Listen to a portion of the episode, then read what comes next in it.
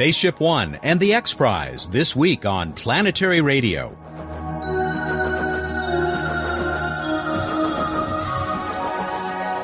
Welcome everyone to Public Radio's travel show that takes you to the solar system and beyond. I'm Matt Kaplan. We want to extend a special welcome to our new listeners in Ocean City, Maryland, where WSDL has just added planetary radio to its schedule. We hope you'll be with us every week. And what a way to get started. It's the morning of October 4, 2004, and history has just been made high above California's Mojave Desert. Here is Space Shuttle astronaut Rick Searfoss. So, in my official capacity as the chief judge of the Ansari X Prize competition, I declare that Mojave Aerospace Ventures has indeed earned the Ansari X Prize.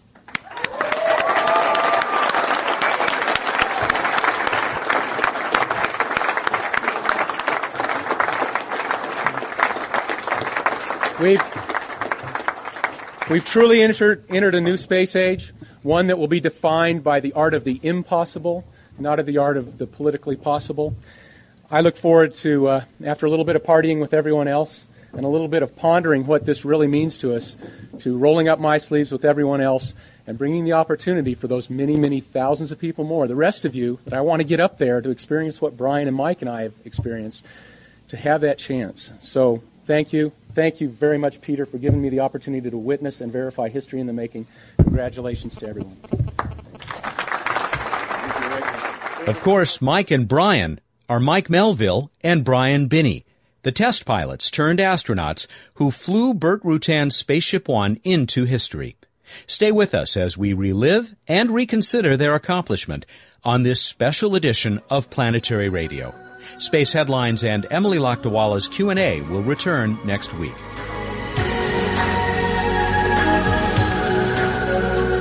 Mike Melvill made the first of the two flights required to win the $10 million X Prize. Just as he had in last June's test mission, Mike flew Spaceship One to 100 kilometers, or about 62 miles. This is the somewhat arbitrary but well accepted border between Earth and space. Flash forward to the pitch black, cool night of October 3rd, not quite five days later. I arrived to find the airport was already bustling with activity. 750 press passes had been issued to the international media, and most of the scores of satellite TV trucks had already taken their positions along the runway. There were parties out among the RVs parked in the desert. I crashed another one at the headquarters of XCOR just as they were about to demonstrate a small liquid-fueled rocket engine. If you want to see it, come on over here. You'll get a better view. Come over here. Three, two, arm. Again.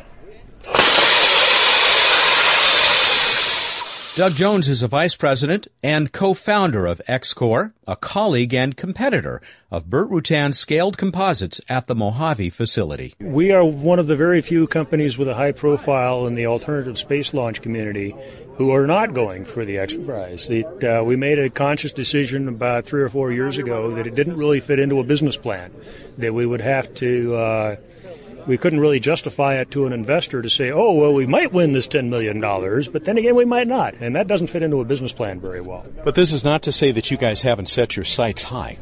Oh, certainly not. That uh, we see space tourism as a very lucrative emerging market. That uh, the fact that uh, people have spent uh, you know, on the order of $10 million apiece to take a two week vacation to the International Space Station shows that the giggle factor has gone away that it really is plausible to charge people money to do a space flight.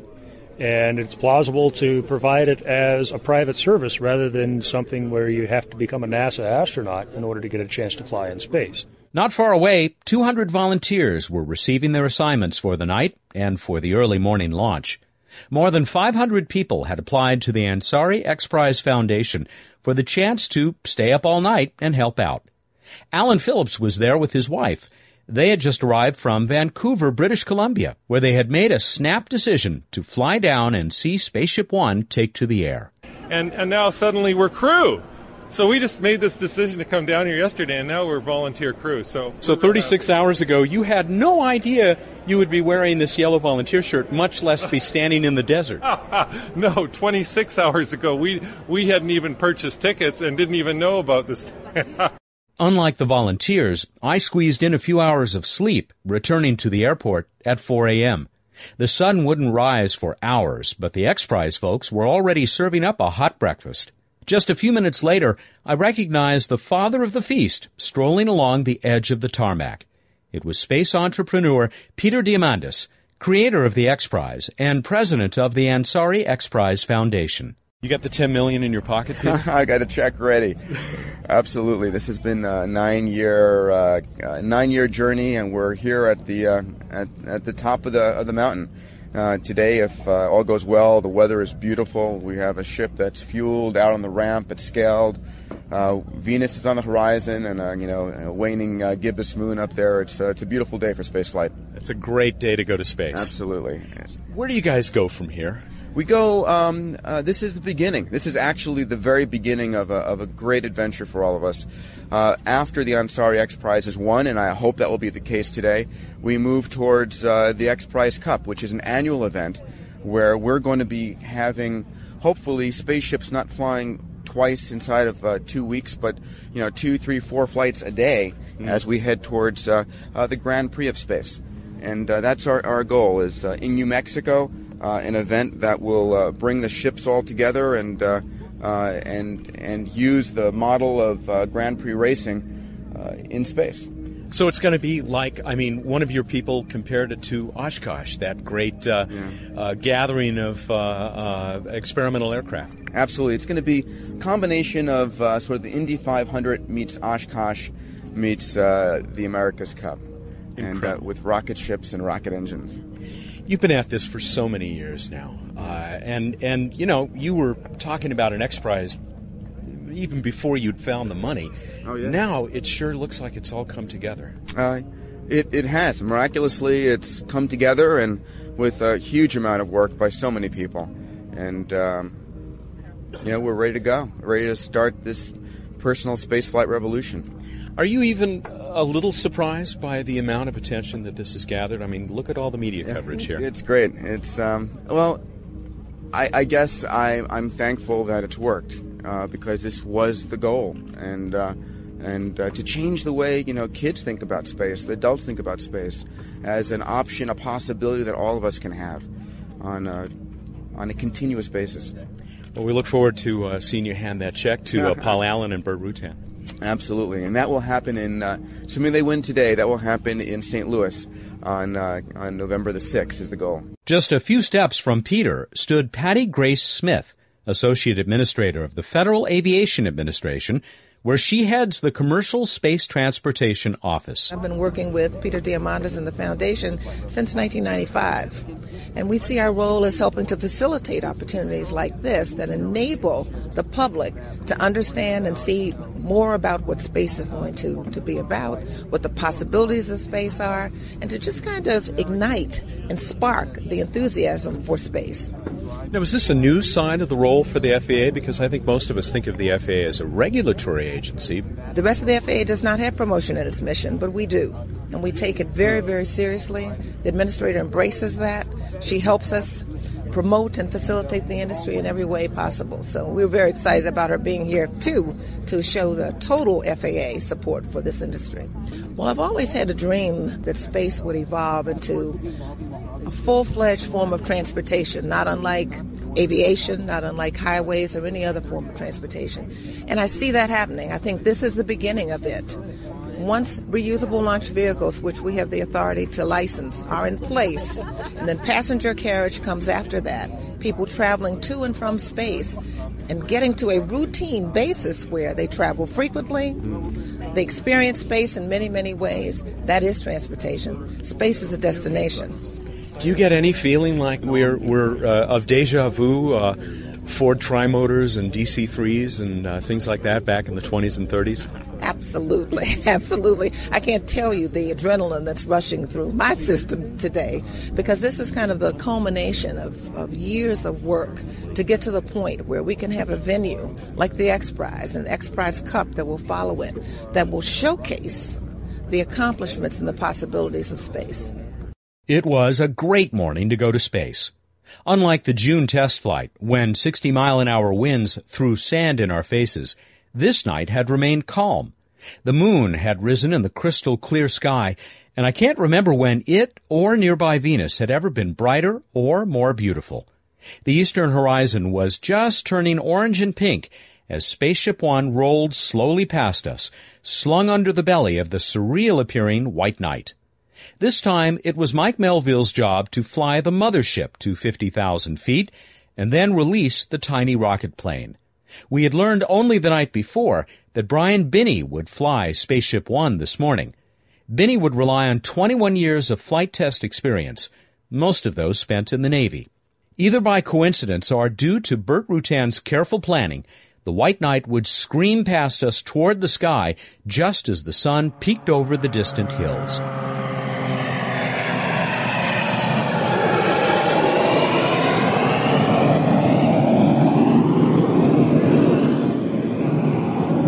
twin turbojet engines of White Knight carrying Spaceship One into the north into the uh, Sierra Nevada mountain range here. Folks, sunrise is exactly right now. Just there a it sliver of sun Sliver coming over. sunshine coming up on the high desert.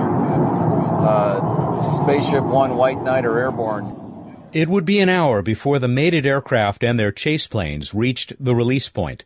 As they climbed, they would eventually disappear from the naked eye, but we could watch their contrails slowly inch across the sky. Finally, when they were nearly nine and a half miles over our heads, Good release. Good release. You see the separate con. The rocket motor's going. There it goes, folks. Go, Brian, go. Suddenly, a new contrail veered away at tremendous speed. And even without binoculars, you could see the 60 foot orange flame pushing Brian Binnie up through the stratosphere toward vacuum. 100,000 feet. 170. 20 seconds to go. 200,000 feet. They're shut down. Right now he's Mach 3 in the climb. Coasting uphill at 220,000 feet, Mach 3 in the climb. Brian sounds great. Systems are green. 84 second burn. Shutdown was clean. Systems are green. 300,000. Feathers up. 328,000 feet. And with that, we knew Spaceship One had made it at least to its goal of 100 kilometers. And still the ship rose, carried by inertia, finally reaching nearly 370,000 feet, 70 miles above the Earth. Brian's feeling great. Systems are green. He's in complete feather, coasting uphill, standing by for apogee. So far, no unscripted maneuvers today. Entry point is good. He's on his way down. And then, before we knew it, the rocket plane was back before us on the ground, towed by nothing more high tech than a pickup truck. With the spaceship as a backdrop, Peter Diamandis knew it was time for the real celebration to begin. Today, history was made. It is uh, our pleasure. Let's get the champagne here ready. Let's invite onto stage Paul Allen, Burt Rutan, Brian Binnie, Mike Melvill. Where are you, Mike? Here's Burt Rutan. The last thing that I said to Brian before uh, we closed up the door uh, around 6 o'clock this morning was to uh, use the driver, keep your head down, and swing smooth. and uh, I'd like to say to Brian right now, nice drive. um, I am. I'm also very proud. I'm also very proud to say that we did indeed uh, go after uh, uh, beating the X-15's record, which is set in 1963, and we beat it by m- about 13,000 feet.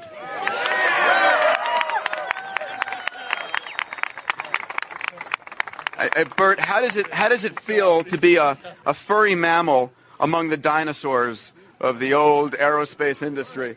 They've got to be a little bit worried right now, don't you think? You know, I was I was thinking a little bit about what they are feeling. They being uh, uh, that other space agency. And uh, you know, quite frankly, I think the, the big guys, the Boeing's, the Lockheed's, the the, uh, the people at, at Houston, uh, they probably, based on stuff that's been out, probably think we're a bunch of home builders that put a rocket in a Long-EZ. Uh, I think they're looking at each other now and saying, we're screwed.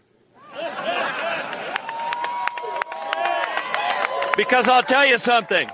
I have a I have a hell of a lot bigger goal than they do. And you know what that goal is? I absolutely have to develop a manned space tourism system for Sir Richard Branson that's at least a hundred times safer than anything that's ever flown man to space and probably a lot more. I have to do that. There were many other individuals to congratulate, including billionaire Paul Allen. It was Allen and Rutan who created Mojave Space Ventures, but it was Allen who paid the bills. And it was Allen who cut the deal with Sir Richard Branson, the British tycoon who has commissioned Mojave Space Ventures to build Spaceship Two. Without Peter's vision of actually setting up the X Prize, uh, without Paul putting a lot of financial support behind it and his, his total commitment, uh, and then without Burt and his team actually designing it, we wouldn't all be standing here today. It's been a, a magnificent achievement. Virgin Galactic Airways um, was born a week ago. Uh, three years from now, uh, Burt has promised to deliver uh, five-seater spacecraft uh, to take people into space, and hopefully it'll be the start of a lot of people being able to enjoy space, which has never really happened before. And, and so we, we, we look forward to that. Thanks for coming. It's been fun. Thank you. Sir Richard Branson, joining the winners and the providers of the Ansari X Prize on the morning of October 4, 2004. We'll give Peter Diamandis the last word. Here's how he began a press conference two hours after Spaceship One touched down. Today's October 4th. It's no, uh, no surprise that Burt chose this day. It's the anniversary of Sputnik in 1957. And it was that flight that began a race that got us to the moon the U.S. against the Soviet Union. Well, today we conclude the new race to space that has done far more than that, perhaps. It's gotten us into space irreversibly, cheaply, reliably, and in such a cool looking ship, I can't believe. Now, two down, none to go. Hats off to the Mojave Aerospace team. I, uh, I thank you guys for helping making this dream come true. Uh, we have a lot of uh, very exciting announcements from some wonderful people here today. Thank you all for coming here. Please share uh, this with the world. Our, our reason for being here is to, is to motivate and excite kids around the planet to know that you can dream, you can dare, you can take risks. Make your dreams come true. Don't stop because someone says they can't happen. In fact, they can. If you believe it hard enough, go for it. You can make your dreams happen. We saw that here today. Thank you all very much. Peter and his colleagues went on to announce the X Prize Cup, an annual event in New Mexico that will invite all of the 26 X Prize teams to compete. Think of it as a new space race with everyday citizens among the winners as we come closer to spaceflight for all. I'll be back with commentary from the Planetary Society's Executive Director Lou Friedman and What's Up from Bruce Betts. This is Buzz Aldrin. When I walked on the moon, I knew it was just the beginning of humankind's great adventure in the solar system. That's why I'm a member of the Planetary Society, the world's largest space interest group. The Planetary Society is helping to explore Mars, we're tracking near Earth asteroids and comets. We sponsor the search for life on other worlds, and we're building the first ever solar sail. You can learn about these adventures and exciting new discoveries from space exploration in the Planetary Report. The Planetary Report is the Society's full color magazine. It's just one of many member benefits. You can learn more by calling 1 877 Planets. That's toll free 1 877 752 6387. And you can catch up on space exploration news and developments at our exciting and informative website, planetarySociety.org. The Planetary Society, exploring new worlds. We haven't heard from Lou Friedman, the executive director of the Planetary Society, in a while on Planetary Radio. He joins us now, though, because I guess, uh, Lou, you've been giving some thought to the significance of Spaceship One and the X Prize. Yes, thanks, Matt, and thanks to uh, all of our uh, uh devoted listeners here of Planetary Radio as well. Uh, this is a very admirable technical accomplishment, and uh, Burt Rutan and his team should be congratulated uh, for pulling off a really remarkable development so quickly, so innovatively, and so creatively. Uh, and congratulations too are in order for the uh, people who organized the X Prize. I was uh, one of the naysayers, thinking that it would never come to pass, and they did make it come to pass. And they were very creative and, and deserve a lot of congratulations for this effort. Uh, while I think it's a great technical accomplishment, uh, I'm not quite as enthusiastic about the prospects for commercial development. I regard this uh, something like barnstorming in the early aviation days. It was a tremendous for getting public interest in. It was a tremendous advancement to the whole idea of understanding aviation, but it really didn't change aviation. That took World War One and uh, the development of postal service by air to really make changes in uh, in aviation. I think the same will happen in space. There are going to be developments that will uh, will happen that will advance commercial space, but the idea of space barnstorming being the one that does it I think uh, will be much more problematical. There will be failures, there will be setbacks, there will be accidents. We have to be prepared for all of that. Uh, some of the enthusiasts may not be uh, like to hear that, but uh, they're not going to be any more perfect than the rest of us who've been pushing space exploration on so many fronts for so long. Thanks very much, Lou. Let me ask you: If Richard Branson came in and gave you a ticket on one of those 2007 flights, would uh, would you be on Spaceship Two? You know, Pan Am uh, was taking bookings uh, 30 years ago for uh, uh, space, also, and uh, of course we know what happened to Pan Am. I think the same is going to happen with Richard Branson's idea. So I probably sign up for it, knowing that I really don't expect it to happen. Well, I hope he surprises you with one of those tickets. I hope so too. Thanks. Lou Friedman is the executive director of the Planetary Society, and he joins us now and then here here on Planetary Radio.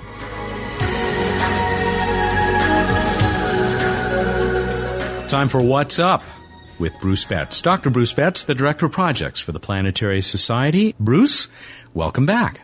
Thank you very much. Did you have fun out there in the desert, man? I had the best time. I, I imagine that was obvious from what people just heard, but uh, I loved it. It was a great, uh, great time was had by all. I think it's safe to say, and uh, it was a tremendous event. I hope I get to go back sometime. We're thinking of stationing you in the desert permanently, Matt. They've tried, but no one has succeeded. I uh, wow. I would love a ride. Actually, that's what I want to do. I want to I want to hitch a ride with uh, with uh, Burt or Mike Melvill or one of those guys. Okay, well maybe if you tell them you want to interview them while they're going into space, I'm sure that'll be good enough. I hope so.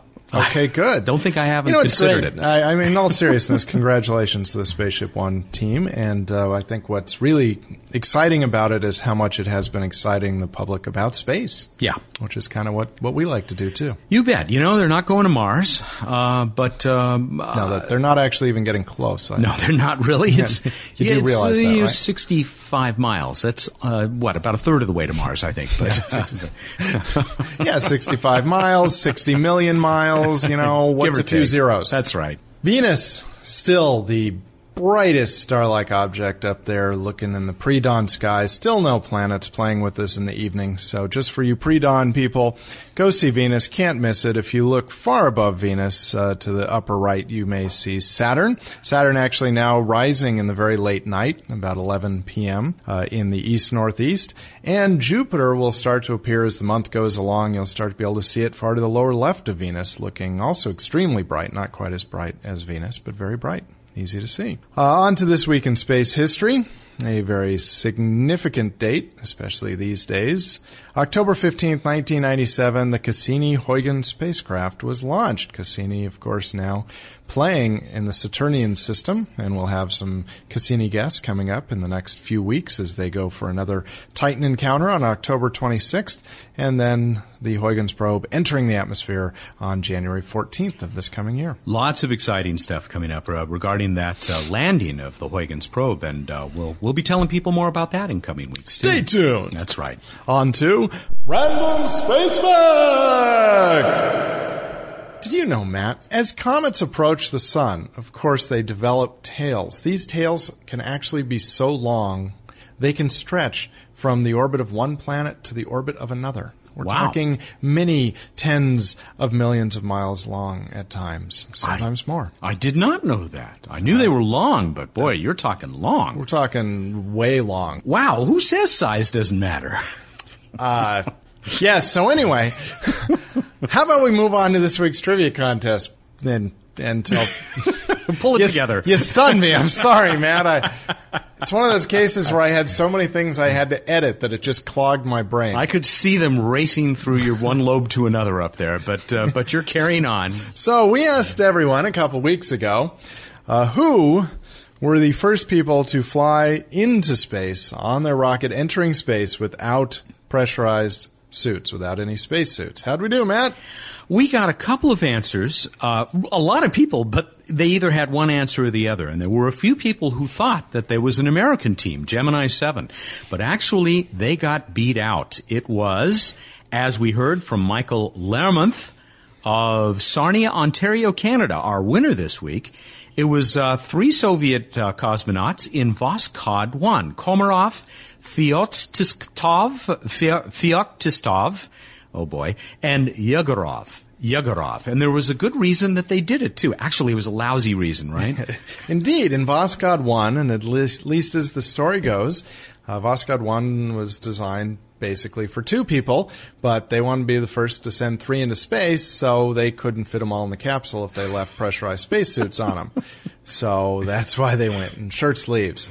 At least that's the story, and uh, you're sticking to it. I'm sticking to it. That's my story, and I'm sticking to it. Well, Michael, up there in Ontario, you're going to be getting that Planetary Radio T-shirt, and we congratulate you. How about this coming week? For this coming week, weeks, we're asking you the following question to win your glorious Planetary Radio t-shirt. Where in the solar system will you find Uruk Sulcus? That's right, ladies and gentlemen. Uruk Sulcus. Where will you find that? What planetary body? Uruk Sulcus. Exactly. Okay. And go to planetary.org slash radio to find out how to email us with your answer and take your chance at randomly winning from your correct answer a planetary radio t-shirt. Be the envy of all your friends. You know, I want to say one more thing, Matt. I know you have, but I want to also welcome our new listeners from WSDL in Ocean City, Maryland. Which is a great town, by the way. I've stayed there a couple of times on vacation, passing through and spent a night or two, and uh, I hope to be back someday and, and hear what's up from Planetary Radio. And by the way, you need to get those entries in by Monday, October 18 at noon Pacific time. And that's Monday, everyone, October not just those of you in the Ocean City area. Matt, uh, how about everyone go out there, look up in the night sky, and think about eating popcorn on the boardwalk? Thank you, and good night. What a great idea. Ulrich Sulcus? Ulrich Sulcus! well, that wasn't Ulrich Sulcus. That was Dr. Bruce Betts, the Director of Projects at the Planetary Society. He joins us every week. Ulrich Sulcus! right here with What's Up. We hope you've enjoyed our special coverage of Spaceship One winning the X Prize. Let us know what you thought of the show. Write us at planetaryradio at planetary.org. Back to our regular format next week when we'll be joined by the director of the Jet Propulsion Laboratory, Charles Elachi. See you then.